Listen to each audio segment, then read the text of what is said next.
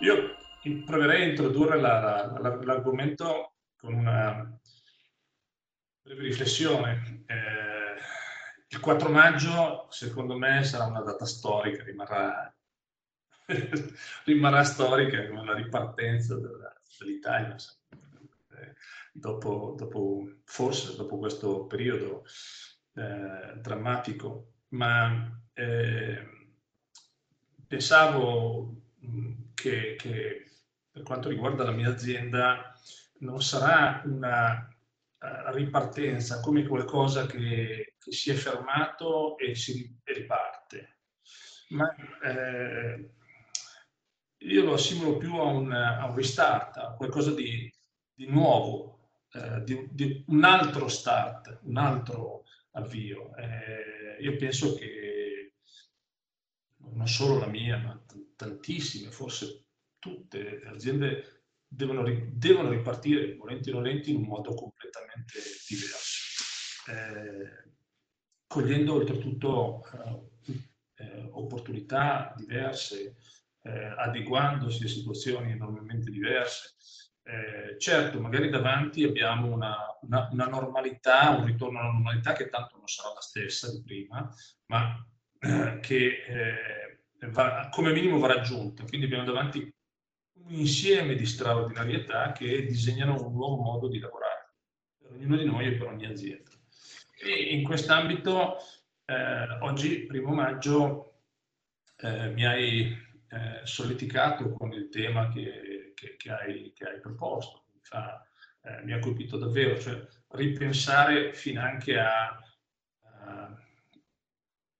qui forse obbligatoriamente a un contratto sociale diverso, un modo diverso di immaginarci eh, in relazione con il lavoro eh, e, e, con tutto quello che sta eh, intorno al lavoro. Eh, fino anche con, eh, con, argomenti che non sono nuovi, ma che forse è il momento di affrontare in modi diversi. Tu hai, la, hai, mi hai scritto nel tuo titolo l'automazione, eh, l'intelligenza artificiale, la robotica. Eh, ecco, è, è, una, è, una, ripartenza e quindi come, come ripartenza, ma meglio, una partenza nuova, eh, più che una ripartenza, e, e, e che, cosa, che, cosa, ci aspettiamo eh, di nuovo? Che cosa ci sarà secondo te? Allora, grazie innanzitutto per avermi invitato e eh, per averti accolto nel tuo aperitivo con, con ospite, che è eh, già adesso una nuova trad- tradizione eh, della tua azienda e così come questa si costruiranno nuovi rituali, nuove tradizioni e vere e proprie nuove narrative. La, una delle sfide più importanti è eh, di fronte eh, allo shock sistemico che eh, la pandemia ha provocato a livello mondiale, allo shock anche individuale che ognuno di noi ha eh, subito e di eh, ri, eh, di resettare e di risistemare quelli che sono gli agganci delle storie che ci raccontiamo, perché queste storie vanno a costruire poi eh, quelle che sono eh, i dialoghi eh, e, e, e, sul dialogo poi si basano gli accordi e gli accordi vanno a costruire la, la società. È, è stato meraviglioso osservare come giorno dopo giorno ognuno di noi individualmente, guardando internet, guardando la tv, eh, discutendo, veramente abbiamo eh, avuto modo di ampliare e approfondire la conoscenza su così tanti aspetti diversi che non immaginavamo di dover accogliere. Epidemiologia, virologia, eh, diritto del lavoro, eh, micro e macroeconomia, eh, eh, finanza monetaria, eh, strategie di, di, banche centrali e così avanti. E siamo tuttora in questa situazione dove naturalmente abbiamo bisogno di un'apertura mentale molto maggiore di prima perché non possiamo contare sui modelli precedenti che sono inadeguati, si sono rivelati inadeguati ad interpretare la, la realtà. E siccome i dati su cui interpretiamo la realtà cambiano, eh, dal più banale non sappiamo esattamente come sarà l'evoluzione della, della pandemia, non sappiamo come sarà l'evoluzione della malattia e non sappiamo come sarà l'evoluzione del virus stesso che potrà mutare, i modelli che a fatica stiamo costruendo dovranno rimanere estremamente duttili invece di irrigidirsi pretendendo che avendo cambiato una volta il nuovo che è stato costruito vada bene poi per sempre. Quindi non solo sempre più persone attorno a noi si sono accorte e hanno accettato che eh, è illusorio tornare al, ai modelli precedenti, ma eh, che il modello nuovo è ancora da capire a fondo. Un altro aspetto molto importante è che eh, la pandemia nella sua fase più critica, quella attuale che stiamo vivendo, proprio attraverso la necessità di un'apertura mentale senza precedenti per molte persone, eh, ha permesso di svestire dogmi che ci hanno tutti imbrigliati, che hanno comportato un pensiero eccessivamente semplificato, che ci hanno socchiuso rispetto a ehm, stimoli e creatività maggiori che potevano essere necessarie già da tempo. Le tensioni che adesso vediamo acute davanti a noi solo in parte sono attribuibili alla pandemia stessa. Sono tensioni che si sono accumulate per decenni e tutte le organizzazioni preposte alla loro analisi e alla loro risoluzione hanno troppe volte semplicemente allontanato il momento in cui dovessero poi ave, eh, avrebbero avuto il bisogno di confrontarsi direttamente e, e, trovare il bandolo della matassa, proporre e risolvere cose eh, poi definitivamente valide. La mancanza di, di questa leadership la possiamo ritrovare nella, in, in, diverse cause e, e una delle cause potrebbe essere anche positiva. La mancanza di conflitto, anche violento, ha fatto sì che le caratteristiche dei leader che noi abbiamo anche eletto eh, fossero relativamente mediocri. Non dovevano esserci attraverso una selezione naturale caratteristiche di così spinta capacità eh, creatrice e di traino delle persone verso cose che magari non vogliamo fare ma facciamo comunque perché è necessario. Nel passato, quando tensioni sociali si sono accumulate fino a rendere il cambiamento necessario, sono sempre partite da una base tecnologica e quando la tensione creata dalle nuove potenzialità che non si realizzavano era eh, eh, impossibile da reggere, arrivavano guerre e rivoluzioni. Facevano piazza pulita dove i vincitori scrivevano i libri di storie, dove i perdenti erano morti e quindi erano nel torto, eh, e eh, noi siamo gli eredi di questo processo millenario.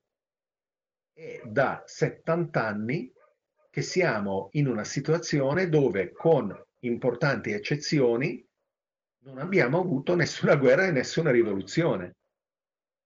Persino le brigate rosse che sono state eh, eh, violente, sanguinarie, eh, militanti e alla fine sconfitte, quando andavano a Torino reclutare i proletari nelle fabbriche della Fiat, i proletari erano impegnati a pensare se comprare il videoregistratore o il nuovo televisore, se andare in vacanza eh, una settimana al mare una settimana in montagna, se il figlio andava all'università A oppure all'università B.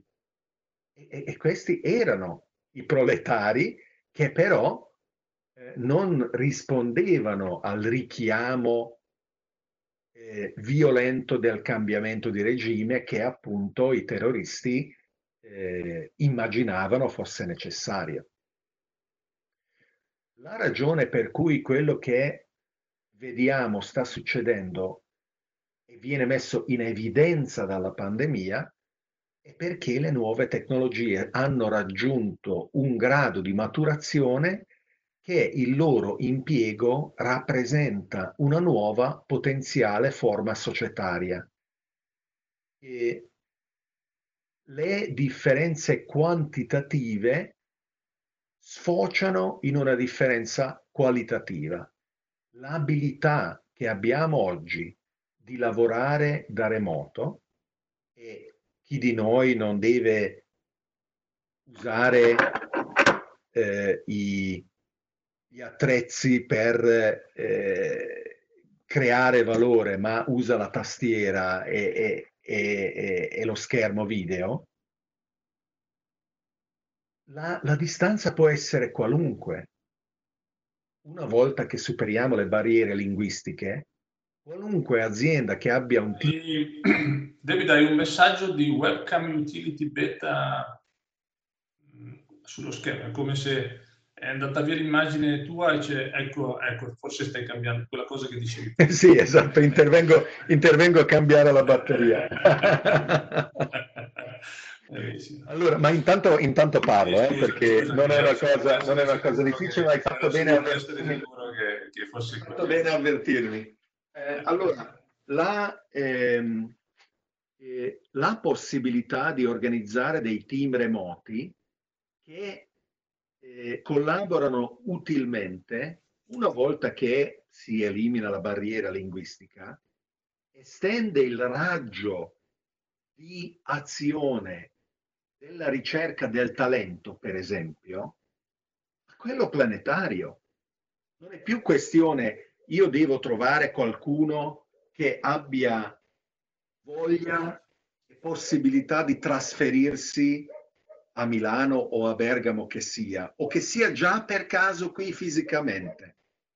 Tu puoi trovare la persona più adatta a contribuire alla, al, al progredire di un particolare gruppo, di un particolare team o di un particolare progetto ovunque questa persona sia. E, e questo, se era eh, evidente ad un numero relativamente ristretto di aziende prima, oggi diventa evidente eh, a, a, tutte le aziende. E alcune eh, ne approfitteranno guadagnando eh, eh, spazi competi- di, di, competitività eh, enormi che, eh, che, prima non erano, non erano eh, possibili. E questo naturalmente è solo dal punto di vista ehm, economico e aziendale, ma la stessa cosa vale anche da un punto di vista eh, sociale, di aggregazione e persino politico dove finalmente potremo accogliere la sfida di Churchill che 70 anni fa diceva la democrazia è la peggior forma di governo eccetto tutte le altre. E noi ridevamo, ah il vecchio sta scherzando, invece ci lanciava davvero un richiamo che abbiamo ignorato tranquillamente. Quindi assolutamente sono d'accordo con te. Eh, il, eh, il nuovo va costruito e più radicalmente abbiamo il coraggio di ripensare le premesse, eh, più eh, andremo ad ampliare l'esplorazione dello spettro delle possibilità. Quando eh, noi accusiamo i, i, i, cinesi di non rispettare la privacy o di, di repressioni varie, in molti casi abbiamo ragione perché eh, certi abusi vanno combattuti in termini assoluti.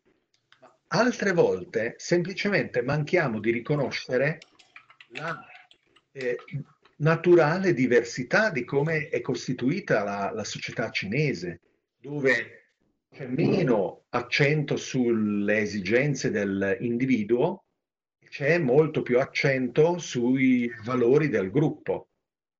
Eh, così come è diversa in realtà la società americana dalla nostra, dove l'individualismo è ancora più spinto e dove è, tollerato che l'individuo danneggi la comunità eh, pur di preservare il suo diritto eh, all'indipendenza di, di pensiero e di azione individuale. Oggi il contratto sociale è relativamente semplice. Dice il tuo valore è uguale eh, al, eh, alla somma economica dell'output da te creato nel lavoro. Questo significa che è vero anche il contrario. Oggi nella società, se tu diventi disoccupato, il tuo valore è zero. La società questo lo riconosce, soprattutto paesi a capitalismo spinto come quello americano, perché ti dice esplicitamente che puoi andare a morire in un fosso. E persino in Italia eh, c'è un supporto molto condizionato che dice, ok, tu hai fatto il camionista per 30 anni, adesso hai 50 anni, sono arrivati i camion che si guidano da sé. Riconosciamo che farai fatica a riqualificarti, quindi eccoti sei mesi di ossigeno. Poi se in sei mesi non ti sei reinventato di come esistere, allora puoi andare a morire in un fosso. E l'assurdità di queste situazioni è talmente evidente che rende evidente la necessità di disegnare nuove equazioni. Qual è la fonte della dignità e della partecipazione dell'individuo nella società? Qual è il valore sostenibile che la società offre all'individuo e che eh, permette all'individuo di sentirsi emancipato e attivo. Eh, abbiamo esempi attorno a noi quotidianamente di, di, di ehm, distorsioni di questo. Il mancato riconoscimento del ruolo eh, dei partner che sono in casa invece di lavorare fuori casa il mancato riconoscimento del ruolo, soprattutto in Italia, estremamente importante dei nonni, eh, che oggi in, in, in eh, tempi di eh, distanza fisica imposta, eh, anche se vogliono, non possono aiutare eh, le famiglie.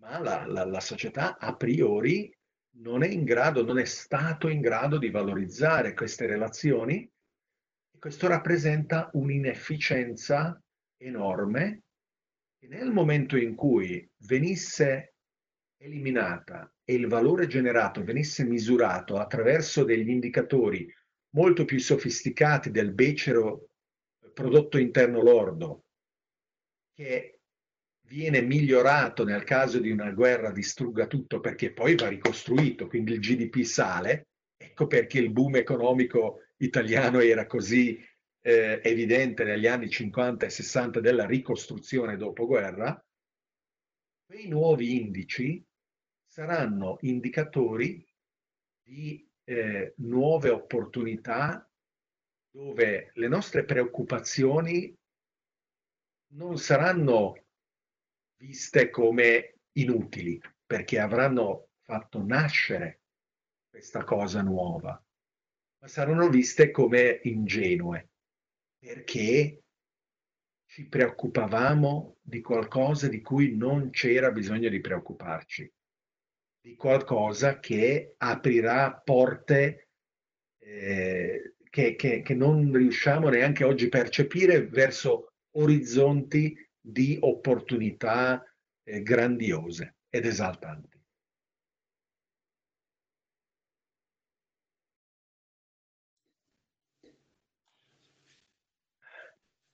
affascinante.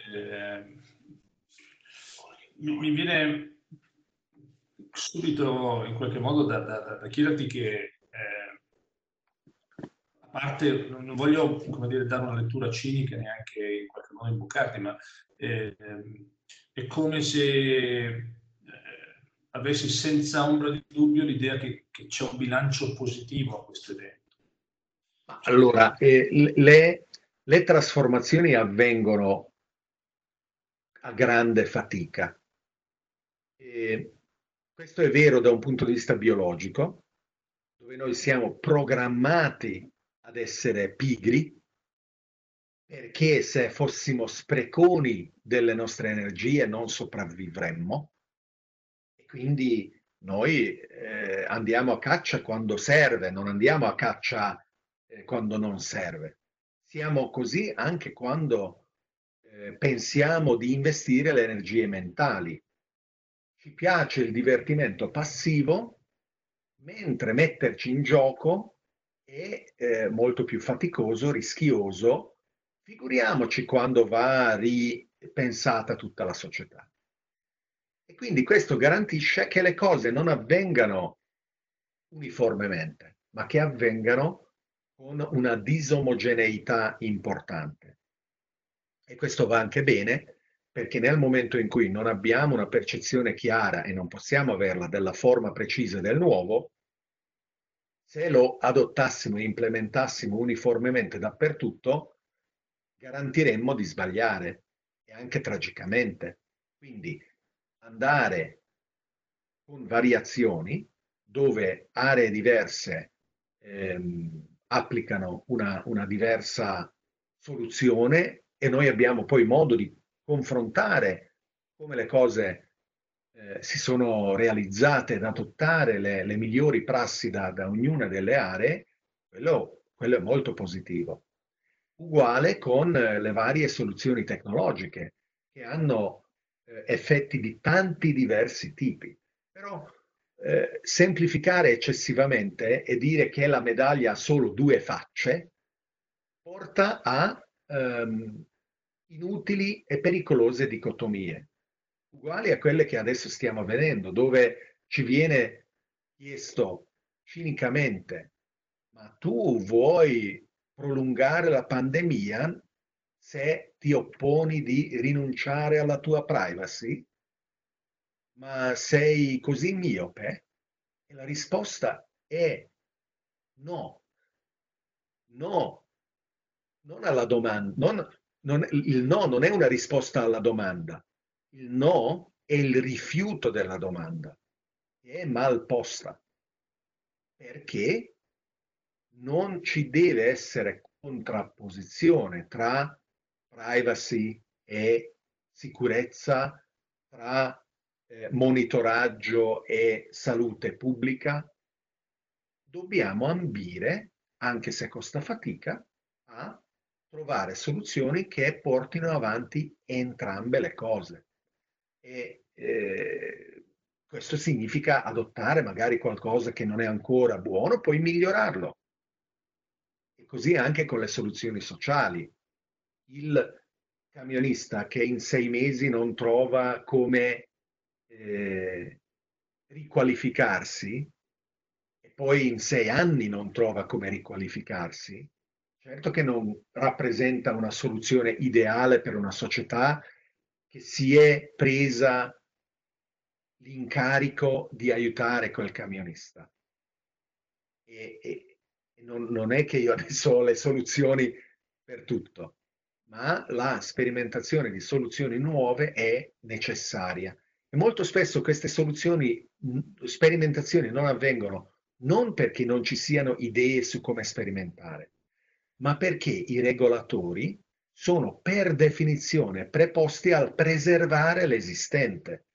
E nel momento in cui l'esistente non va bene, deve essere spazzato via, i regolatori sono in una posizione impossibile in cui gli si dice di non fare quello che devono fare di non fare il proprio lavoro. E, e se sono onesti dicono no, io devo fare il mio lavoro il mio lavoro è quello di impedirti di innovare. E, e, però bisogna innovare lo stesso.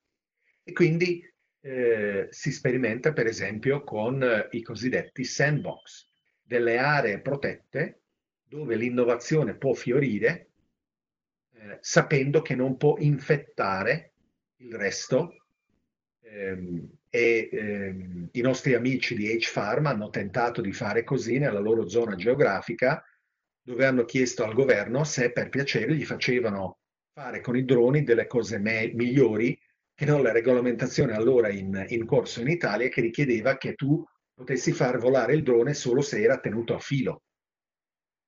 Ed era un po' limitante. No?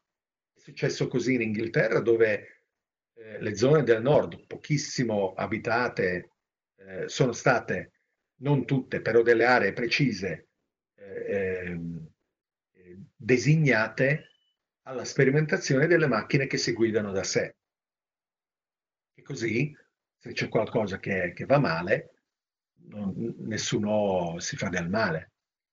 E, e, ed è molto importante un altro elemento anche delle regolamentazioni, l'introduzione in ogni cosa che si eh, dibatte e si adotta di eh, una cosiddetta sunset clause, una clausola di tramonto della regolamentazione che imponga la necessità di ridiscuterla, in modo che un certo numero di anni dopo, se eh, per esempio, come è il caso, eh, le limitazioni sulla mobilità urbana erano dettate da una tecnologia di batterie e di controllo del mezzo ancora poco sviluppate di vent'anni fa, oggi con la tecnologia aggiornata si possano radicalmente rivedere. E questa necessità eh, è universale. Il nuovo documentario di Michael Moore, uh, The Planet of Humans, è strapieno di errori che non sono commessi in malizia, ma sono commessi in una ignoranza profonda rispetto al ritmo di accelerazione crescente con cui le soluzioni ecologicamente sostenibili stanno progredendo. Le accuse che il documentario muove eh, ai, eh, eh, alle soluzioni eh, innovative semplicemente sono sbagliate, sono accuse non più vere e, e avrebbero evitato eh, un, una, una importante campagna di disinformazione se avessero lavorato in modo più ehm, diligente a usare informazioni recenti invece di far riferimento a cose già superate.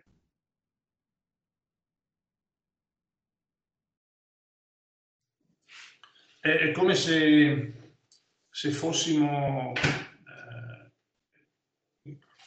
se, fossimo in una condizione che non è ancora capace di esprimere, è lontana dalla possibilità di esprimere il suo meglio perché, eh, tanto per iniziare, non siamo ancora capaci di, eh, di comunicare. Mm, voglio dire, se, se, se, Michael, facciamo l'esempio, che hai appena fatto, se Michael Moore eh, non ha sbagliato in malafede? Eh, e eh, diciamo non si è informato, chiaramente eh, se vogliamo è stato ingenuo, ma mi rendo conto che è anche difficile oggi comprendere quello che sta realmente succedendo, avere una visione. Adesso ho anch'io il cane che mi fa compagnia, giusto per... Eh, è, è, è, è, complicato. Eh, se, se capita a ognuno di noi, se, se appena appena esploriamo un determinato ambito, scoprire cose che non ci immaginavamo nemmeno. No? Mi viene in mente il famoso, eh, il famoso questione per cui c'è un futuro che è già presente ma che non è uniformemente distribuito. Certo. Eh, c'è una, c'è una... William Gibson, eh, lo scrittore di fantascienza, che è stato l'autore di quel, quell'osservazione, eh, per molti anni ha deciso di smettere di scrivere libri di fantascienza che fossero situati nel futuro proprio perché il presente già rappresentava stimoli inaspettati eh, che lui, lui poi eh, traduceva in una narrazione coinvolgente. e ehm, questa eh, difficoltà di eh, comunicare e la difficoltà di eh, raccogliere e filtrare e eh, maneggiare il volume di eh, informazioni che, che abbiamo eh, è reale e gli strumenti che abbiamo a disposizione per eh, la gestione delle informazioni devono, devono, migliorare e stanno anche migliorando e stanno galoppando. Eh, ehm, spesso succede che ricevi un, ehm, un'immagine su, sul tuo ehm, sul tuo feed di Facebook, eh, condivisa da un tuo amico, e guardi l'immagine con scetticismo. A me è successo qualche giorno fa, un mio contatto su Facebook ha condiviso l'immagine di una località in provincia di Ravenna dove adesso con il blocco la natura ha ripreso eh, controllo e una eh, famiglia di cervi era tranquillamente stesa in mezzo alla strada. Io ho preso quell'immagine, l'ho dato da mangiare a Google, eh, che mi ha fatto vedere l'immagine originale, non falsificata, che è in una cittadina giapponese famosa per le famiglie di cervi e cervi biatti che vi transitano eh, deliziando i turisti. E qualcuno ha magari fatto anche solo uno scherzo originariamente, però la persona che l'ha condivisa poi l'ha presa sul serio, così i suoi contatti, tutti esaltandosi di come sia meravigliosa questa natura che riprende il corso, senza essersi resi conto di essere caduti perlomeno in trappola di uno scherzo naturalmente le fake news sono anche di manipolazione molto più, eh, molto meno benefica, molto meno scherzosa.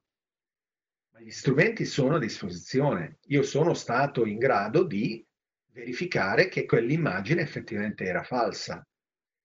Eh, così come qualche anno fa girava su Facebook eh, un, eh, un, un, testo che eh, parlava di quanto fossero sporche queste famiglie che abitavano anche otto per eh, una stanza e vivevano di espedienti e rubavano e le mogli eh, non sapevano neanche mm, come educare i figli che venivano a loro volta portati sulla strada della per- perdizione. E man mano che leggevi il testo mirava a portarti di pensare che si parlasse degli immigrati eh, nordafricane che si trovano qua adesso in Italia, per poi concludere sorprendendoti che invece era un testo di una commissione sull'immigrazione in America che nel 1915 pubblicava questo rapporto riferendosi agli immigrati italiani. E quindi tu che leggevi questo testo venivi portato a dichiarare come il mondo fosse tutto uguale perché noi italiani adesso razzisti nei confronti degli africani immigrati dovremmo invece ricordarci quando noi eravamo immigrati in America. Se non che è tutto falso. Io sono andato, eh, non sono andato, so, ho, ho fatto richiesta al servizio gratuito della libreria del congresso degli Stati Uniti dove ricercatori librari sono a disposizione di chiunque nel mondo voglia interpellare i loro servizi. Ho descritto la cosa e dopo un paio di settimane mi è arrivata la risposta che questa commissione esisteva, ha smesso di riunirsi nel 1910, nel 1915 quindi non ha pubblicato alcun rapporto, sono andati a vedere se altre commissioni in altri anni hanno pubblicato qualcosa relativamente all'immigrazione italiana che poteva essere magari... No, tutta una palla colossale. Ma quella citazione creata ad arte da qualcuno per arrivare ad uno scopo di manipolare la tua mente in una certa maniera, è stata citata dalla Repubblica, dal Corriere, dalla RAI, da tutti quanti che non hanno preso la briga di usare gli strumenti di controllo delle informazioni che abbiamo a disposizione. E se non lo fa il tuo contatto Facebook, che non è il suo mestiere, va bene. Ma se non lo fa il giornalista di professione che si, trince, si, si, si, si permette di trincerarsi dietro le barriere protettive dell'albo dei giornalisti, della licenza, della professionalità e di quant'altro, quello assolutamente inaccettabile. Ma eh, c'è, c'è, anche un'altra, se vogliamo, un altro livello di problematica, tornando per qualche, per tante la questione del, del mondo del lavoro. Eh, sempre in modo un po', se vogliamo, rude, ma eh, c'è il rischio che eh, le aziende stesse, eh, non soltanto ecco, eh, chi lavora, ma le stesse aziende non siano in grado di capire quello che gli sta succedendo intorno. No? Okay. E, e, e, e, quindi, quindi eh, siano spiazzate. Lo, dico, lo voglio dire a livello di azienda perché è così, ma penso proprio che sia anche a livello della singola persona, cioè c'è il rischio che, eh, per tornare al tuo esempio del camionista, il camionista non si renda nemmeno conto che sta succedendo quella cosa. Assolutamente, assolutamente. È per quello che la frenesia di eh, eh, ascoltare, imparare, divulgare, condividere, confrontarsi è così preziosa, perché siamo tutti nella stessa barca. La la confusione il terrore di sbagliare fatalmente ci condivide tutti. Tu pensi che Conte sa quello che sta dicendo? Non lo sa. E infatti di giorno in giorno viene accusato di non sapere quello che sta dicendo e eh, è in una posizione dove è difficile che lo possa ammettere. Se lo ammettesse, secondo me farebbe un atto di coraggio enorme e magari se avessi fatto più attenzione a come formula le frasi o come cita il lavoro degli scienziati, magari qualche volta di fatto lo sta dicendo, siamo noi che non ascoltiamo, no? Le fase 1, fase 2, non è che ci stanno prendendo in giro, non è che ci stiamo prendendo in giro. È davvero difficile capire ancora come questo sistema complesso di tantissime variabili si situerà. Chi di noi sarà in grado di eh, adeguarsi in modo da prendere parte attiva e generare valore nella, nella nuova situazione. Ed è per quello che è così urgente un'azione eh, senza precedenti di supporto sociale perché è inammissibile lasciare nella eh, condizione di essere lasciati indietro una percentuale della, della, popolazione che potrebbe tranquillamente essere la metà. La metà. La metà, perché no? Perché no? Eh, perché dovremmo pensare che sia più facile di quanto è? Secondo me è più difficile di quanto è. Ti faccio un esempio. Eh, io ho, ho, ho, predetto, e non era difficile, a gennaio ho predetto che ora di maggio le linee aeree sarebbero tutte fallite. Okay? infatti le linee aeree stanno tutte fallendo.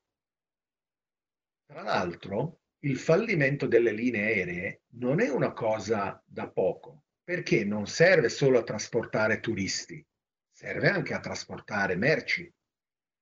E se fallisce la parte eh, di trasporto persone, la parte di trasporto merci non è sempre separata, il cargo, il business del cargo. Non solo, ma se fallisce una linea aerea e tu la vuoi riparti, far ripartire dopo un anno, magari gli aerei sono stati eh, messi in naftalina e li puoi effettivamente far ripartire. Ma se i piloti nel frattempo hanno trovato impiego in un'altra industria, magari hanno cambiato città, magari eh, hanno preso lo stesso o uno stipendio anche superiore, ci vogliono anni per formare una nuova generazione di piloti che facciano partire quegli aerei. Quindi la reazione naturale sarebbe quella di dire assolutamente le linee aeree vanno salvate, quindi ecco 10, 20, 100, 200 miliardi di dollari o euro che sono necessari perché bisogna salvare le linee aeree.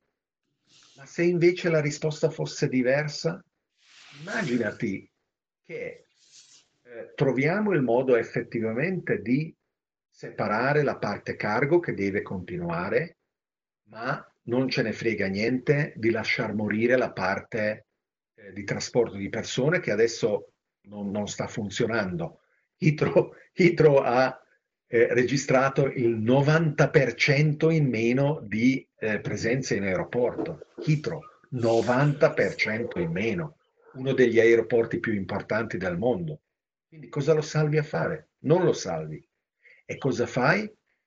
Metti eh, in modo intelligente, quindi non né a pioggia né agli amici, ma sotto forma di concorsi, incentivi, eh, qualunque sia la forma più catalizzatrice quelle decine di miliardi di dollari che non sprechi nella accelerazione dello sviluppo di aerei elettrici che timidamente si sono già presentati nel 2019 al uh, Air Show uh, di Parigi, che è il più importante appuntamento uh, dell'industria aeronautica nel mondo. Eh? Le, le Berger, no? quello che c'è all'aeroporto, bellissimo. E, e, e, e invece di metterci 20 anni, e ora che ritiriamo il Jumbo e gli A380 e chissà quanti altri che trasportano le persone, ci ritroviamo tra dieci anni con un'industria di trasporti aerei completamente sostenibile. Questo torna un po' al, discorso, se vogliamo iniziare, che eh, bisogna non ripartire, ma partire, un, nuovo partire, un partire nuovo. Sì, assolutamente, e, e, e, e, questo può essere dappertutto, cioè eh, un, un'azienda può dire, ok, la nostra missione era X, adesso cominciamo a parlare di qual è la nostra missione. Proprio formuliamola. Come possiamo essere esaltanti, attraenti e generare valore alla società in una maniera che sia compatibile con il mondo che pensiamo stia arrivando. E lavoriamoci, lavoriamoci con le persone che fanno parte dell'azienda, ma lavoriamoci apertamente anche con fornitori e clienti o il pubblico allargato. Chiediamoci effettivamente cosa vogliamo diventare, visto che abbiamo questa opportunità, oltre che necessità, di ripensarlo. Eh, hai, detto, hai, detto, aziende, ma sarai d'accordo con me che in realtà parliamo di assolutamente anche di persone. Questo è un pensiero che va fatto per ognuno di noi, no? come, come singoli cioè come essere eh, attraenti, come essere, eh, eh, come si chiama, ehm, finanche utili, necessari, no? è interessante anche essere necessari, essere utili. Tanto che colgo eh, il collegamento, c'è Luca Ricobono che, che chiede, David, secondo te, eh, proprio in quest'ottica, quali sono le skills eh, lì precisa sia hard che soft più utili in questa, in questa fase, che secondo me è una fase, ma è il futuro, non è una fase, è proprio una... Allora, eh, io eh, vengo avvicinato non solo eh, dalle start-up per i finanziamenti, ma persone veramente di, di, di tanti diversi tipi, anche perché sono facili da trovare, no? Eh, e ehm, tra l'altro mi piace anche eh, eh rispondere anche alle cose più diverse, inaspettate. Ehm, e, e trovo, trovo, grande valore in questi confronti e, e, non ho mai, non mi sono mai pentito di, di, di questa apertura.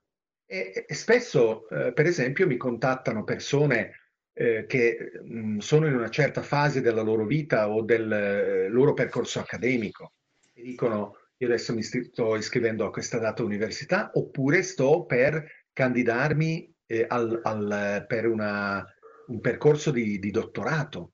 E quindi ho davanti a me altri 3-4 anni di specializzazione sempre maggiore, sempre maggiore, sempre maggiore per studiare la proteina tal dei tali nell'occhio della mosca di questa specie eh, sconosciuta dell'Africa meridionale e, e, aggiungo quel piccolo, piccolo elemento di ricerca originale alla conoscenza umana.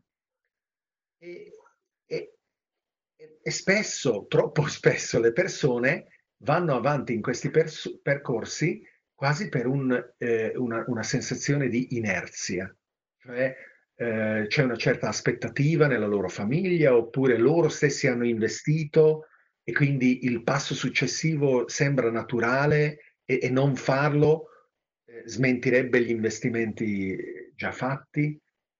E invece qua ci troviamo veramente in una situazione dove, anche solo in modo un po' più giocoso e, e, e furbo, attribuire la colpa alla pandemia ti permette di dire no. Quel percorso che sembrava predeterminato, io già nello stomaco mi sentivo che non era la cosa giusta e quindi usare in modo più radicale. La, la bellezza del nostro mondo è che non solo le barriere all'ingresso per l'acquisizione di queste nuove capacità sono quasi zero, è vero addirittura di più che ci sono aziende grandissime, potentissime, con tutti i mezzi che non aspettano altro che aiutarti ad acquisire quelle capacità di cui loro sanno che hanno bisogno o che avranno bisogno. L'esempio che cito in questi casi è quello del, eh, dei computer quantistici, una delle frontiere più importanti dell'informatica che si sta consolidando da 40 anni a questa parte, ma sembra stia raggiungendo delle soglie importantissime per poi andare ad esplodere, eh, contaminandosi tra l'altro con gli approcci di intelligenza artificiale di cui sarà acceleratore. IBM, Google, Microsoft, Amazon e, e tutti gli altri che stanno producendo computer quantistici sperimentali hanno dei programmi di addestramento gratuiti dove tu puoi apprendere come gli algoritmi attuali devono essere completamente ripensati per girare su queste nuove macchine e dove puoi addirittura usarle le macchine. Qualcosa che costa 10, 20, 50 milioni di dollari è a tua disposizione oggi, gratuitamente. Cosa ci vuole di più? Cosa ci vuole di più? E, ehm, e eh, ah, idem, parliamo di hard skill. Eh, Tesla ha cominciato ad accelerare l'installazione delle coperture dei tetti con le tegole fotovoltaiche. Sono anni che ci lavorano, questi tetti saranno più duraturi, più economici esteticamente più belli e produrranno l'energia per ripagarsi e poi ripagare la casa e ricaricare la tua macchina e quant'altro. Okay? Il collo di bottiglia oggi per l'accelerazione di questi, queste installazioni qual è? La mancanza di manodopera qualificata. E quindi offrono corsi gratuiti per eh, addestrare installatori di tegole fotovoltaiche. prevedono di assumere centinaia di migliaia di persone o direttamente o indirettamente attraverso i loro partner e questa esigenza ci sarà in tutto il mondo, in tutto il mondo. Quindi programmare i computer quantistici, installare le tegole fotovoltaiche o entrambe le cose simultaneamente sono oggi a disposizione di chiunque abbia voglia di mettersi in gioco. Che naturalmente immagino per te significhi eh, anche in questo caso la necessità di, di, di, di, guardare, di informarsi, di capire che cosa ci succede intorno, perché eh, naturalmente sono, sono, due esempi. Eh, io sono rimasto, e, e, magari tu hai una visione, hai qualche cosa da suggerire in questo, in questo senso. Tempo fa avevo visto eh, dei seminari in cui si, si solleticava in sostanza la, la, l'attenzione e, e la, spinta a inventare nuovi lavori. C'è proprio una, una, una visione eh, out of the box, da dire, ma eh, proprio spinta, metodica, quindi dimentica tutto quello che c'è e, e inventa qualcosa di, di, di completamente nuovo. Eh, forse questa cosa oggi ha addirittura un metodo. Non so se, se eh, allora, ehm, la prima cosa che hai detto è una condizione necessaria, sicuramente. E, e, e la società non potrà permettersi di eh, abbandonare le persone che spontaneamente non hanno questa caratteristica di esplorare, di sperimentare, di mettersi in gioco.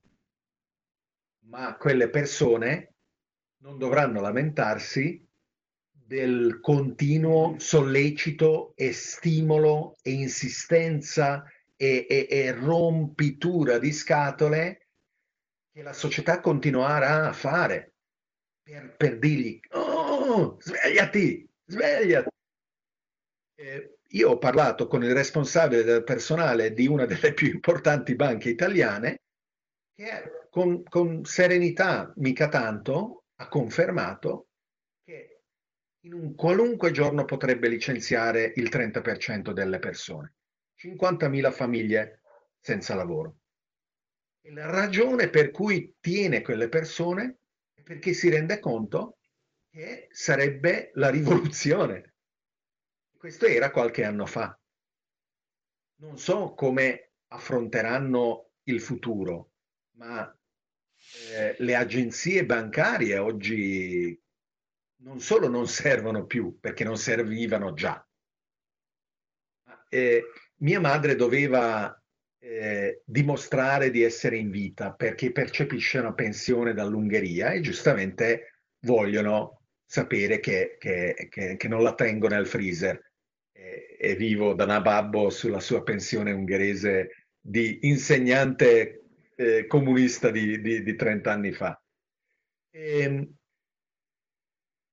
e siccome lei tipicamente andava dalla sua banca per far firmare il foglio che poi l'istituto ungherese accettava, ma adesso non lo può fare, ho pigliato sul telefono e ho detto sentite facciamo una videoconferenza al che voi vedete che è viva, eh, vi leggiamo le notizie di oggi a, a, a sua voce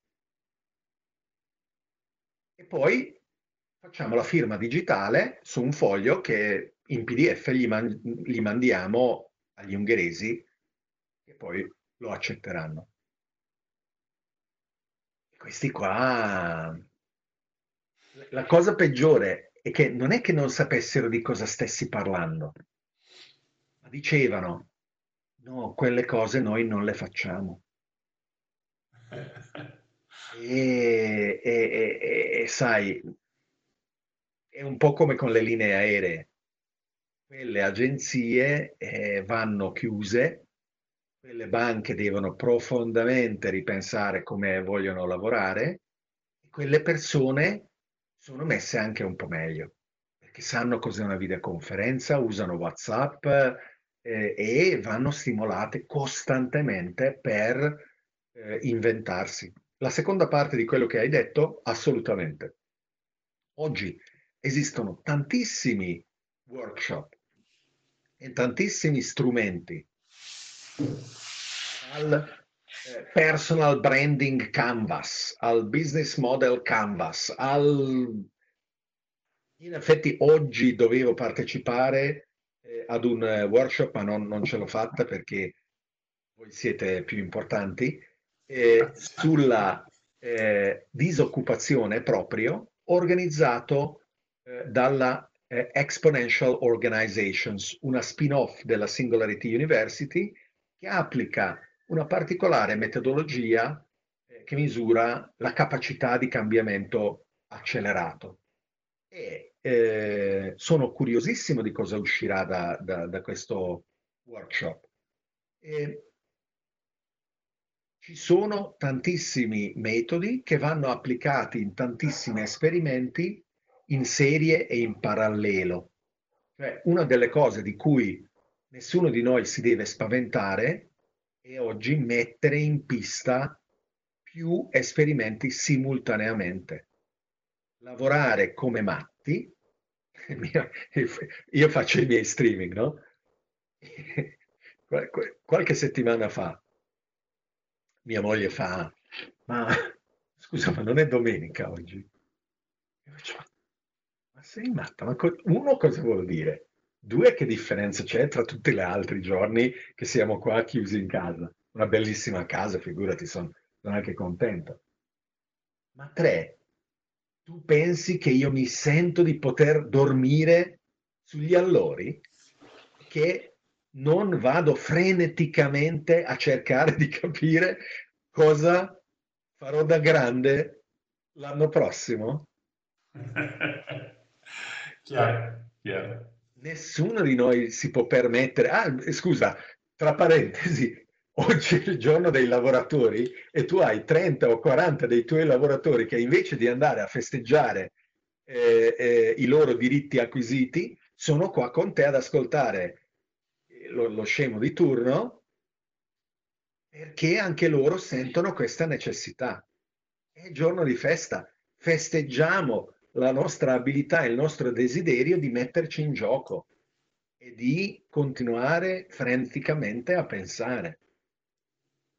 David, ho una domanda che arriva da, da Ian, che, che, è online, che, che ti chiede eh, a tuo parere che impatto avrà il blockchain sul, sul reset? Allora, ehm, non è tutto perfettamente in sincronia, no? Perché il, il, il, fotovoltaico è ad un livello di maturazione tale da essere riuscito a uccidere il petrolio. E l'avete tutti sentito, qualche giorno fa il petrolio, eh, tu dovevi pagare per venderlo.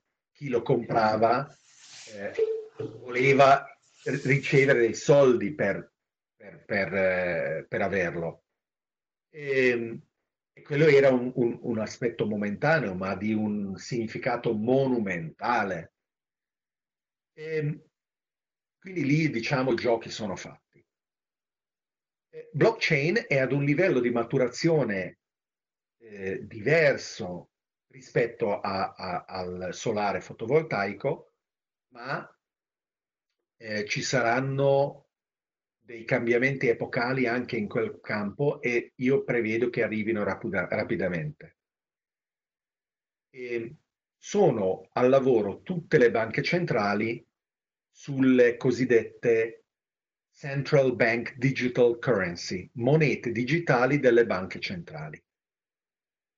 Una delle banche più avanti di tutte le altre è la banca centrale cinese, che ha dichiarato di fatto di essere pronta e che ha cominciato la sperimentazione di questa moneta digitale eh, in 400 città eh, eh, cinesi. E io prevedo che forse entro l'anno ci sarà qualcosa che spero non sia un cataclisma perché gli scambi di grano, di soia e di altre commodity dal Brasile e dall'Argentina smetteranno di usare i dollari ed useranno direttamente questa moneta digitale cinese. Più snella, più affidabile, più um, facile da controllare, perché in effetti una delle conseguenze di questo passaggio sarà un eccesso di zelo da parte delle autorità del controllo delle nostre transazioni finanziarie, che è pericolosissima e pochi si rendono conto eh, con ehm, il desiderio di perseguire eh, la fiscale, eh, si va nella direzione di impiegare strumenti eh, eccessivamente trasparenti che non permettono quindi di eh, nuove soluzioni di emergere che non sono mai eh, ammesse prima di essere necessarie. E quindi è molto importante preservare la blockchain di Bitcoin, continuare a lavorare e diffondere sempre di più le blockchain ad anonimato garantito tipo Monero e Zcash ed altre, che verranno additate come strumenti di finanziamento di terrorismo, di supporto della eh, pedopornografia, come eh, fonte eh, di traffici eh, internazionali di droga e di evasione fiscale, ma è essenziale che le preserviamo e che le aiutiamo a diffondersi. Dopodiché ci troveremo in un mondo dove invece di doverci assoggettare all'inefficienza di sistemi centralizzati di controllo e di certificazione e di autorizzazione, avremo nuovi gradi di libertà enormemente più efficienti, enormemente più generative di soluzioni molteplici che vi si sostituiranno in tutti gli ambiti, dal passaporto al, al sapere eh, quanto è bravo l'elettricista che viene ad installarti qualcosa, eh, al poter fare affari con chiunque in tutto il mondo in modo incensurabile. Eh, per esempio in Pakistan ci sono programmatori bravissimi e eh, PayPal blocca i pagamenti, non ti spiega il perché, gli alternativi sistemi sono ancora da diffondersi e da, da diventare più efficienti. Io ho persone in Pakistan e li pago in Bitcoin o Ethereum e il pagamento arriva. Una delle mie aziende ha ricevuto un pagamento dall'Australia e la banca l'ha tenuta ferma pur essendo arrivata per due giorni perché doveva fare delle verifiche. E gli è proibito spiegare che verifiche stanno facendo. Ma quello che troveremo sarà anche una serie di opportunità inaspettate perché blockchain non è solo Bitcoin o le criptomonete non sono solo esaltanti novità per chi vuole creare startup nuove con idee nuove. È davvero quello che mancava negli anni 60 quando è nata internet o negli anni 90 quando è nata web.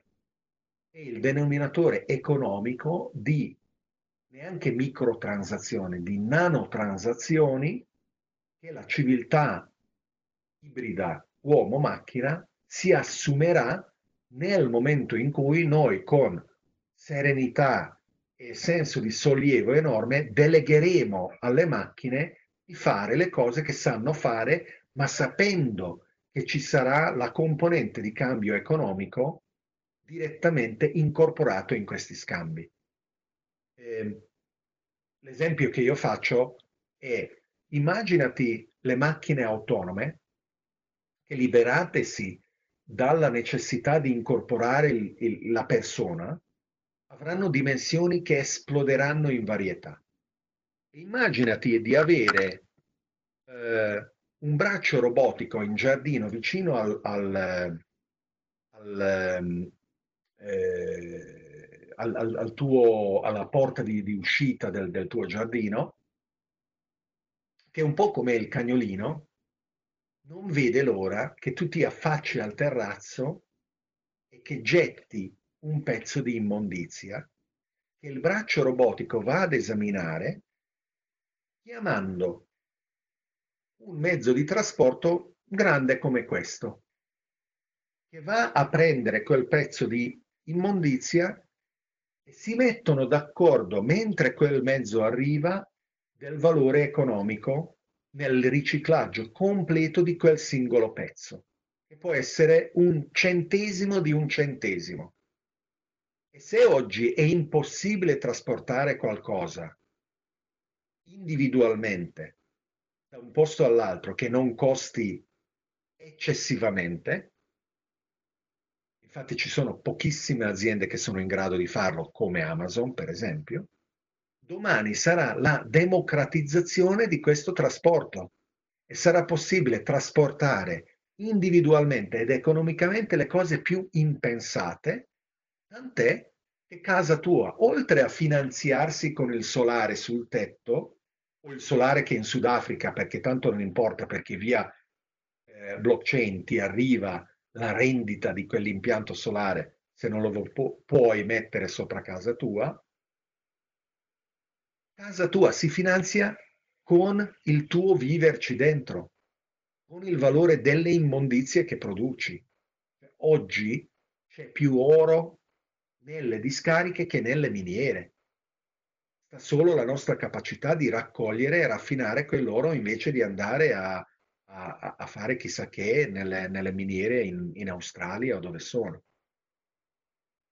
E le transazioni che avverranno tra le macchine saranno quelle necessarie poi per finanziare l'esplorazione spaziale. Oggi Elon Musk sa che gli servono cento volte più soldi di quanto dice che gli servono. Ma non c'è problema perché i soldi sono una finzione comunque. E io, quando qualcuno scettico dice, eh, ma abbiamo carte di credito, banconote, ehm, abbiamo ehm, gli assegni, cosa ci serve la blockchain, cosa ci serve Bitcoin? Gli dico, guarda che io ho degli amici che lavorano a realizzare le componenti di sciami di robot che esplorando la fascia delle asteroidi estrarranno i minerali necessari a costruire nuovi sciami di robot. Perché le esportazioni sulla Terra saranno un milionesimo di quello che fanno loro. Tu pensi che questi robot fra di loro, quando devono mettersi d'accordo come allocare risorse di energia, materiali, comunicazione, banda e quant'altro. Useranno banconote, assegni, monete, carte di credito. Cosa pensi che useranno? Ed è evidente che nei decenni prossimi, come la civiltà ibrida uomo-macchina andrà a saturare con soluzioni variegatissime fra di loro le diverse nicchie ecologiche ed economiche del sistema solare, blockchain sarà una parte intima di questa, al punto che guarderemo indietro e diremo com'è nella natura dei fenomeni esponenziali o delle tecnologie jolting, le jolting technologies ad accelerazione crescente, guarda che noi pensavamo internet fosse chissà che cosa, oggi ci rendiamo conto che blockchain rappresenta qualcosa di ancora più grande, di ancora più importante. Un giorno eh, mi piacerebbe riaverti ospite eh, per parlare di singolarità, una cosa che mi ha... è l'argomento con cui ti ho conosciuto un po' di anni fa e mi, mi aveva davvero fatto scattare delle, delle mole incredibili. Ma, ma spero, e spero di, di, di, di, poterti avere per una chiacchierata di questo genere.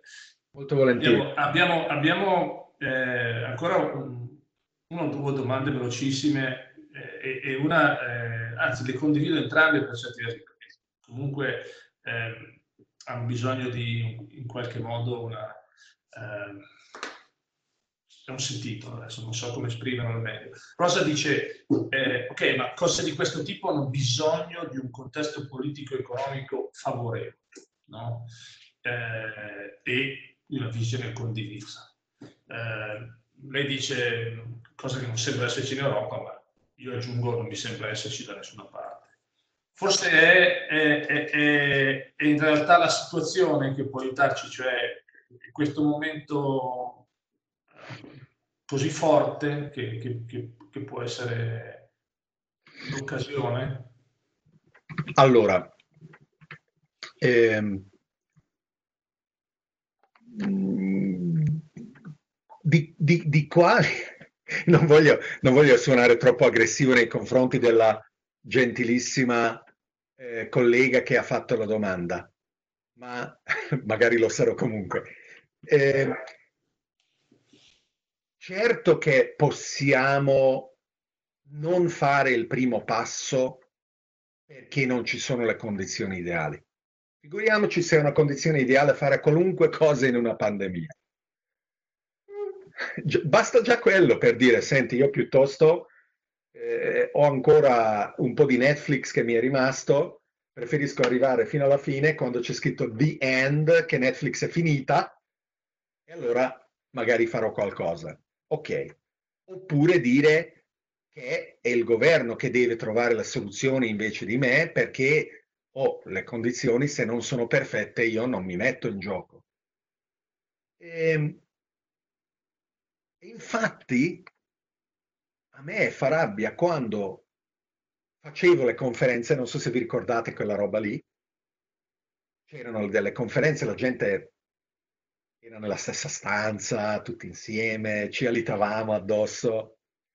E io eh, andavo a due o tre conferenze in tutto il mondo davanti a migliaia di persone a dire queste cose che vi sto raccontando a voi. E c'erano persone che mi avvicinavano dopo per dirmi, caspita David, io sono già venuto un anno fa ad ascoltarti se solo avessi fatto un passo, perché allora Bitcoin era 10 dollari, adesso è a 100 e adesso è troppo tardi. E dico, ah, forse sì, forse no, non lo so, vedi tu. E un anno dopo magari qualcuno veniva, caspita, ho ascoltato a quella conferenza, Bitcoin era solo 100 dollari, adesso è 1000 dollari, adesso è troppo tardi. Naturalmente Bitcoin è adesso 10.000 o 8.000, chi se ne frega. E Bitcoin non è neanche il punto e soprattutto non è il punto, eh, eh, non vi sto dicendo che dovete comprare Bitcoin. Sto dicendo che fare il primo passo è difficile, assolutamente. Non farlo è molto più facile. C'è bisogno di consenso? No, assolutamente no. C'è bisogno che la politica aiuti? Mm, mai che mai. Più se ne sta fuori dalla sperimentazione che noi con orgoglio e indipendenza facciamo, meglio è. Quante cose c'è bisogno in Italia di chiedere permesso prima di poter fare? È proprio quello è il problema.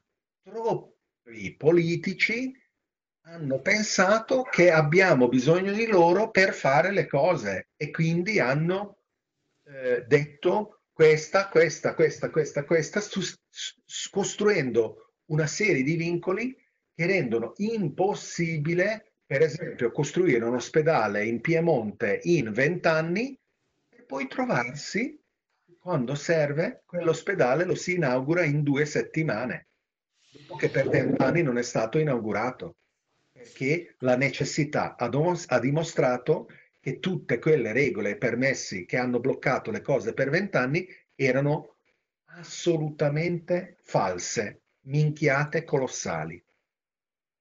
Naturalmente non sto dicendo che le regole non servono, ma si devono fare quando si sa di cosa si sta parlando.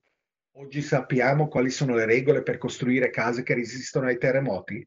Caspita, se le sappiamo, e se un architetto o un ingegnere non servono, seguono quelle regole, un costruttore ruba il cemento e la casa crolla, è chiaro che devono andare tutti in galera. Eh, ma andare a, a, a cominciare a fare delle cose può assolutamente eh, prescindere da, questo, da questa serie di condizioni perfette che, che, che, ci sogniamo, che non ci saranno e non ci devono essere. Eh, è una... Eh, mi verrebbero una, una, serie di altre domande, ma non, non, non, ce la possiamo fare stasera, ma ci ritorneremo. Io eh, in qualche, eh, abbiamo fatto anche discretamente tardi, ti ringrazio per il tempo e in qualche modo per certi versi off topics ancora ti farei, così come ho iniziato, per chiudere una, una, una domanda quasi personale che condivido con, con Stefano Paganini, che, che, in realtà è, è, la persona che l'ha fatta.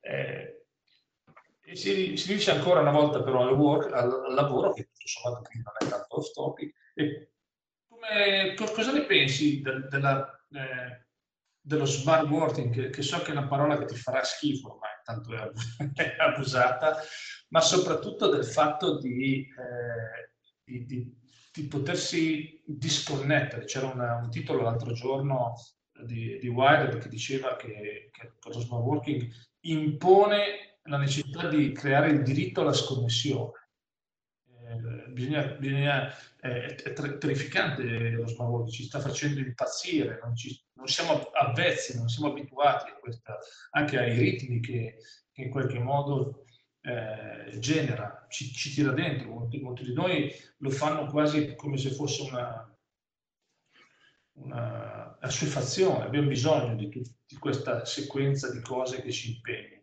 Eh, come, intanto tu come ti difendi a questa cosa? Sono sicuro che ne sarai afflitto anche tu, a meno che tu non abbia già una ricetta, che sarebbe interessante condividere. Come, come fai? Eh, allora, mh, mm, mentre tu parlavi, io ho tirato fuori eh, un eh, video eh, di un incontro che abbiamo fatto con eh, il chapter di Milano di eh, Singularity University ehm, poco più di un mese fa, il 25 marzo, con eh, Erin Casalini. Eh, Erin è la, eh, un, un, una dirigente di Automatic, la società eh, dietro WordPress, che a sua volta eh, è, ehm, sottostà circa il 30% dei siti web del mondo. Mm-hmm.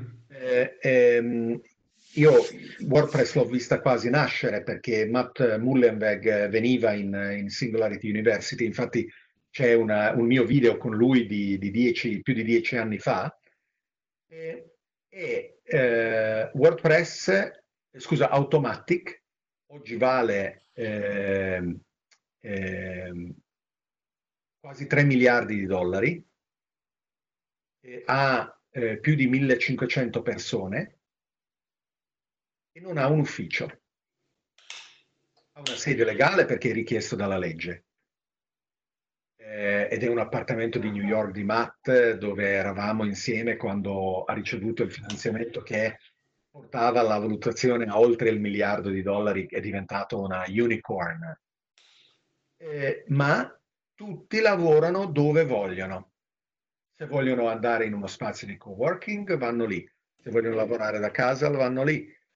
Eh, I team si ritrovano periodicamente, ogni due o tre mesi, magari in una località esotica, si ritrovavano eh, per eh, anche avere il contatto umano. No? E vi consiglio di vedere il video di questo incontro che, che incom- il collo qui nella, nella, chat. Ho messo lì anche, sì, il, sì, sì.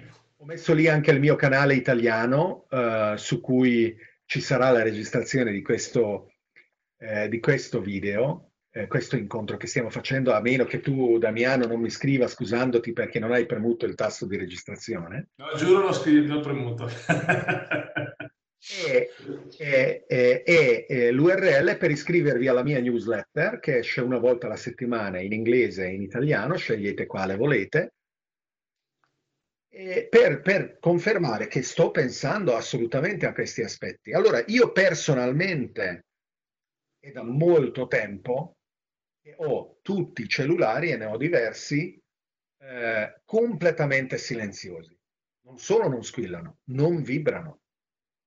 assolutamente non vibrano. C'è eh, un'eccezione di emergenza che mia moglie può farmi suonare il, il cellulare e praticamente basta. Ci sono alcune persone che sanno che possono avvertire mia moglie se devono farmi squillare il cellulare, ma in anni questo non è mai stato abusato di certo ed è stato usato pochissime volte. E ehm, molto semplicemente le persone sanno che la mia attenzione è preziosa e io la oriento in modo intenzionale, cioè eh, gestisco la mia attenzione sapendo il suo valore quindi la investo, non lascio che venga tirata e che venga abusata. Dopodiché i ritmi possono essere scelte personali. Vi ho già detto che io non rispetto i fine settimana. Già prima, figurati adesso, non rispetto le feste comandate. Ehm, siccome ho team in quasi tutte le, le zone orarie, soprattutto quando viaggiavo, io ero perennemente sotto jet lag, eh, perché cambiavo continente quasi tutte le settimane anche quando ero magari in un dato continente per due settimane o così, fosse New York o, o Bergamo, ehm, avevo impegni in orari strani, poteva essere le due di notte. E anche oggi è così. Eh, perché preferisco adattarmi io e fare la chiamata quando è giorno in Australia o fare la chiamata quando è giorno a Buenos Aires e così avanti. Nello stesso tempo eh, lo faccio proprio perché sono a capo delle mie organizzazioni. Cioè, il contrario non lo farei assolutamente mai. Non, anzi, succede il contrario. È successo proprio ieri che il mio assistente ha fissato un, un, eh, un, um, un appuntamento e una delle persone è a New York, l'altro è a San Francisco e l'appuntamento è alle 9 di mattina a New York, ora di New York. E io l'ho avvertito, attenzione, l'altro si sta svegliando alle 6 di mattina, non va bene, spostiamolo quell'appuntamento, perlomeno alle 5 di pomeriggio in Italia, quando a New York sono le 11 e eh, a San Francisco sono le 8 di mattina. E, e, e quindi eh, la situazione è asimmetrica. Vediamo come le organizzazioni dovranno necessariamente a, eh, eh, acquisire eh, una implementazione più o meno avanzata di quella che si chiama olacrazia, una parola brutta, eh, però, eh, però, molto, molto interessante come, come concetto e come organizzazione, eh, che eh, esprime un metodo non gerarchico delle, delle aziende. Allora quando tu hai un'azienda non gerarchica che non ci sono capi e, e, e sottoposti, ti puoi permettere di essere un po' più aggressivo. Oggi un capo che non rispetta gli orari e la privacy della sera, dei fine settimana, di altro, abusa del suo potere in una maniera che non rappresenta nessun crimine e che non viene perseguito, ma ha certe analogie per gli abusi sessuali che hanno fatto scaturire i movimenti MeToo. Perché anche lì c'era un certo ricatto nei rapporti di potere. Attenzione, eh, tu sii carina con me perché io posso poi farti avanzare di carriera. E quindi sono i capi che devono eh, darsi un freno. Dopodiché, eh, non so, Damiano, la tua azienda se è sindacalizzata o meno, ma i sindacati oggi sono in, in, una, in una necessità di leadership moderna forse ancora più spinta delle aziende perché certo che questa potrebbe essere una battaglia ehm, importante, una battaglia di nuovi diritti. E per esempio in Germania è già così. È vietato pretendere dagli impiegati di rispondere alle email fuori orario di lavoro. Permettimi, però uh, voglio farti notare che, eh, e naturalmente la mia sarà una sensazione falsata o di parte, che in realtà il problema è, è quasi di, come dire, mi viene, mi viene la parola in inglese, addicted, eh, sei... Certo. Eh, ok, cioè, non, non la, sono più la preoccupato di questo personale, La disciplina personale la dobbiamo maturare. Eh, non so quante volte tu hai installato e poi disinstallato um, Candy Crush. No? no, capisco cosa vuoi dire. Capito? Io per esempio sono in una fase in cui l'ho reinstallato. Sentivo di aver bisogno della sua dose di dopamina e, e poi magari tra due settimane lo, lo disinstallerò.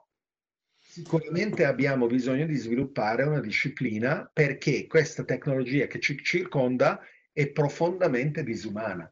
È una disciplina, giusto? Detto, eh, forse è il termine che bisogna comprendere perché, eh, perché è veramente qualcosa che non, non ci misura. Cioè, non, non, so se si è...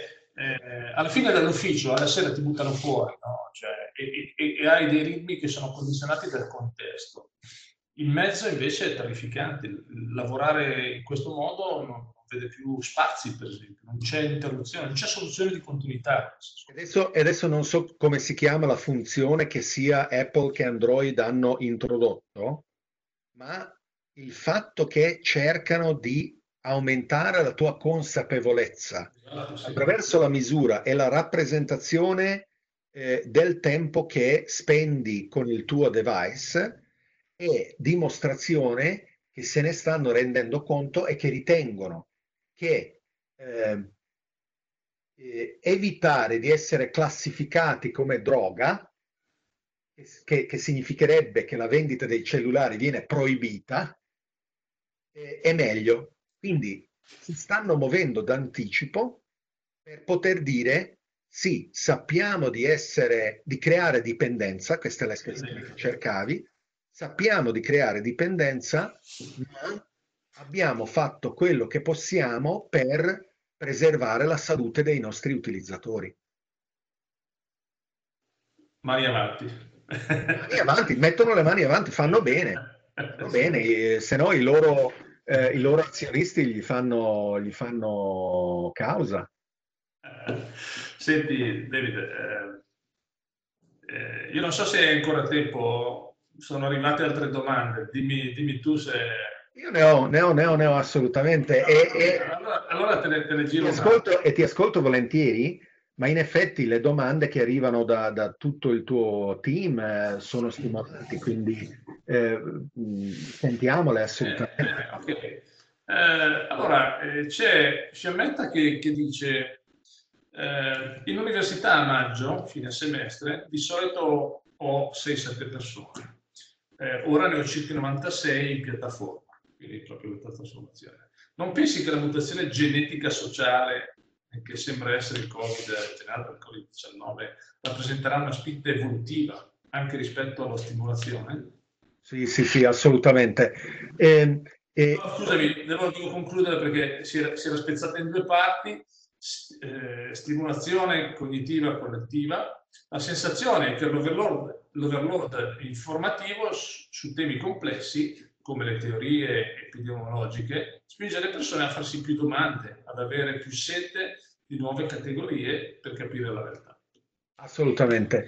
Eh, io ero con Sebastian Trun, che eh, è stato quello che ha vinto il concorso del Dipartimento della Difesa americana per la eh, gara di macchine autonome, da cui poi è nato Google X, eh, incubato il progetto, adesso è Waymo delle macchine autonome hanno fatto un ordine di 60.000 Chrysler alla, alla FCA e, e, John Elkan era molto ehm, orgoglioso di questo ordine e poi gli ho chiesto ma scusa ma sono anche elettriche? Fa no, no, no, sono tutte rigorosamente a, a scoppio interno, allora io ero, ero più deluso di, di, di, questa cosa E Sebastian Trun eh, a quell'epoca era alla Stanford University, insegnava intelligenza artificiale in un corso introduttivo dove aveva tipicamente 200 studenti alla Stanford. E ha chiesto al rettore a giugno se poteva insegnare questo corso online con dei video.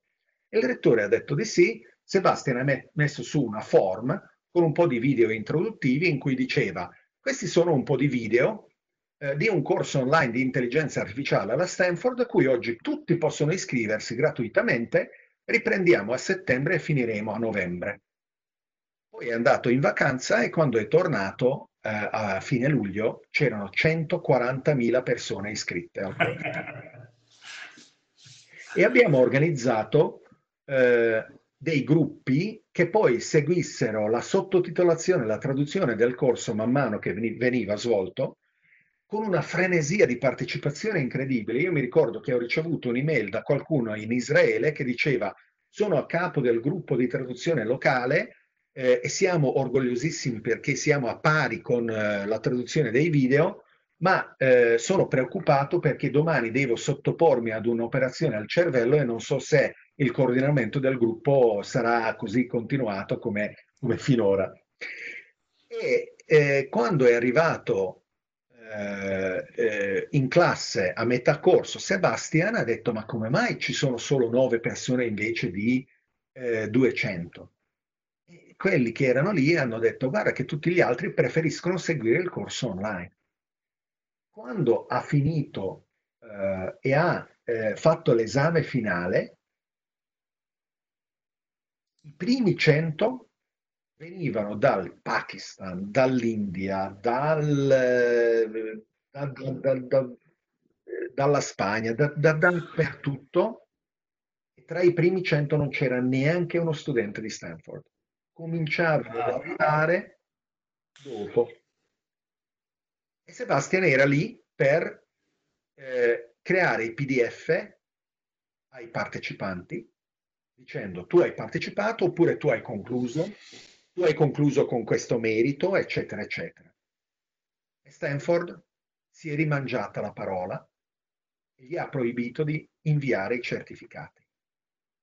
Arrivato gennaio, Sebastian parlava eh, alla conferenza eh, DLD di Monaco e ha annunciato le sue dimissioni da professore ordinario alla Stanford University perché si rifiutava di tornare ad insegnare in una maniera in cui non avrebbe più potuto. Lui non poteva accettare di non aprire il mondo a chiunque e ha fondato l'azienda che adesso si chiama Udacity, che anche questa, tanto per cambiare, vale non so quanti miliardi di dollari, che realizza corsi, per esempio, per programmare macchine autonome, corso di sei mesi, tu devi essere già programmatore, però con questo ti perfezioni, lui ha calcolato, ci sono centinaia di team che lavorano sulle macchine autonome, non, ma non basta, ne servono di più. Il pool di bottiglia più importante è quello delle persone e quando questi team vengono acquisiti, il prezzo di acquisizione è in media di 15 milioni di dollari a persona, inclusa chi risponde al telefono. Quindi sei mesi di investimento non è che ti garantiscono, però ti mettono su quella strada. Allora, eh, io sarò curiosissimo sia delle aziende, ma anche delle università, eh, perché io sono stato invitato a... Eh, ah sì, sono, sono, eh, sono docente alla, alla LUIS, poi non mi chiamano mai, però lo sono. Non mi chiamano perché sono rompipalle. Infatti mi hanno chiamato e io ho messo la eh, eh, bella telecamera, mi fanno, ah no, no, noi non, non facciamo le registrazioni dei nostri corsi. Ho detto, vabbè, ok, l'ho registrato lo stesso, l'ho registrato in audio. Poi me ne sono andato, tre ore bellissime. Io ho parlato, cioè ho parlato tanto, però era tutto solo di domande, eh? tutto solo di domande, eh? niente esposizione. Poi sono andato a casa gli ho scritto, gli ho detto, ah, a proposito, ho fatto comunque la registrazione solo audio, non video, adesso metto online. ah no, noi non permettiamo che le nostre lezioni vengano messe online. Allora gli ho risposto, va bene, allora mi dimetto. Eh, ah, va bene, allora va bene, mettilo online. Non gli do torto che hanno smesso di chiamarmi perché avrei continuato così. Ma mi ricordo quando Crema cominciato a fare le lezioni online, l'Università di Crema, e poi non mi ricordo, un amico mi, mi fa, ah, devo sbrigarmi ad iscrivermi perché ehm, poi non ci sono posti. Fa, ma come non ci sono posti? Sì, sì, eh, il corso è online ma eh, a posti limitati. Ma è a pagamento? No, basta essere iscritti. Perché? Perché? Quindi, non so se sarà fra un anno, fra due anni, quando è che sarà. Quando si potrà tornare in aula. Cosa succederà? Quali saranno quelli che sceglieranno essere Sebastian Trun che vogliono costruire un futuro anche al costo di, di mettersi da posizioni di privilegio? E quanti saranno quelli che con sollievo cercheranno di ritornare nei binari conosciuti? Eh, una misura ce l'avrei e non so come raccoglierla statisticamente. Quanti sono le aziende che cominciano a togliere, e non solo la tua, magari anche la tua ce la dovrei vedere prima di fare l'esempio, la penosissima, eh, il penosissimo richiamo in piedi pagina delle email rispetto all'ambiente non stampare questo messaggio. Che per me significa che in quell'azienda si stampano i messaggi perché l'azienda sente la necessità di fare il richiamo di non stampare i messaggi. Ma chi è che stampa le email? ok, sono tranquillo, non ce l'ho. Magari hai l'altra. Dimmi, vediamo. Questo messaggio è destinato solo a chi l'ha ricevuto. No, no, no, Se l'hai ricevuto per caso, distruggine tutte le copie. Ma come faccio a distruggere le copie? Di, mi, mi imponi un impegno della tua mancanza di attenzione? Ma dove? Vabbè. Se, se, potessimo misurare quanti sono le aziende che rendendosi conto dell'assurdità tolgono eh, il piedi pagina che chiede di non stampare le email, avremmo una misura di quelle che cominciano ad abbracciare un futuro ineluttabile, che credevano di poter ignorare fino ad oggi, ma finalmente hanno capito che è qui e rimane qui. Che internet non è un brutto sogno da cui si sveglieranno, la tecnologia eh, davvero sta cambiando il mondo eh, e dove eh, l'entusiasmo di chi vuole capire non ha barriere. Eh, sono quelle cose da capire. Tra l'altro, vabbè, mi, mi, mi, viene in mente eh, quando, quando, ho preso coscienza del fatto che sembra incredibile, ma che quel, quel disclaimer in fondo, in generale, qualsiasi cosa, rappresenta inquinamento. Cioè non c'è la misura, no? sembra che uno dice, uno dice ma, tu sai che quella roba lì, che ogni byte trasferito rappresenta consumo elettrico diretto, è chiaro che è un numero che davanti a un sacco di zero con una virgola, no? Cioè, dire, eh, ma, ma, moltiplicato per l'enorme quantità di dati genera, genera, genera dei, dei, dei, consumi tutta, pazzeschi. Tutta l'attività umana eh, è, è inutile. Eh, gli ecologisti più radicali che desiderano l'estinzione della razza eh, hanno ragione, il pianeta tornerebbe rapidamente nel, nella condizione naturale, eccetto che hanno tremendamente torto. Tu guarda fuori nel cielo, non sappiamo dove si nascondono, se ci sono gli alieni, ma perlomeno nel sistema solare sembrerebbe siamo davvero gli unici e abbiamo la capacità di trasformare la materia morta in materia pensante. Ed è da 4 miliardi di anni, da quando esiste la vita sulla Terra, che si sta evolvendo e continuerà ad evolversi e davvero quel chilo e passa di, di, di, di materie che hai nel cranio è una fase nuova dell'evoluzione dell'universo intero. Il nostro percorso, non importa quanti bit e quanti erg spreca, andrà avanti in questa trasformazione per svegliare la materia e trasformarla in materia autocosciente. Siamo noi.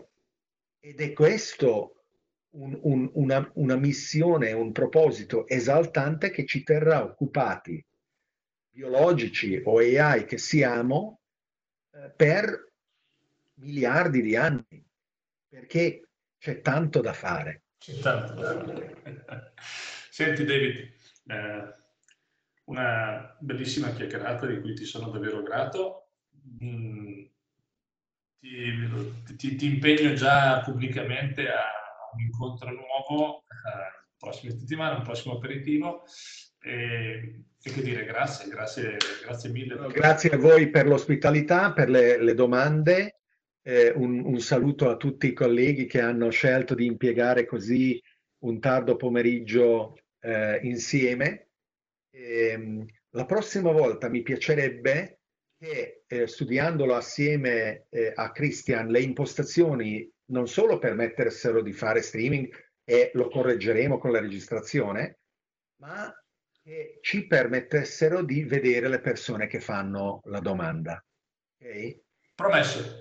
E, e, e, vi aiuto volentieri per, per impostarla eventualmente se se ci fossero... Beh, sono un po' dittatore non lo faccio, ma no, è la roba che è possibile, scherzo. È semplicemente perché... Proprio il piacere di... di, di, di... No, tu, puoi sempre, tu puoi sempre filtrare le domande per pigliare, per pigliare quelle che ti sembrano più interessanti, ma poi quando arriviamo dai il modo a quelle persone di farle.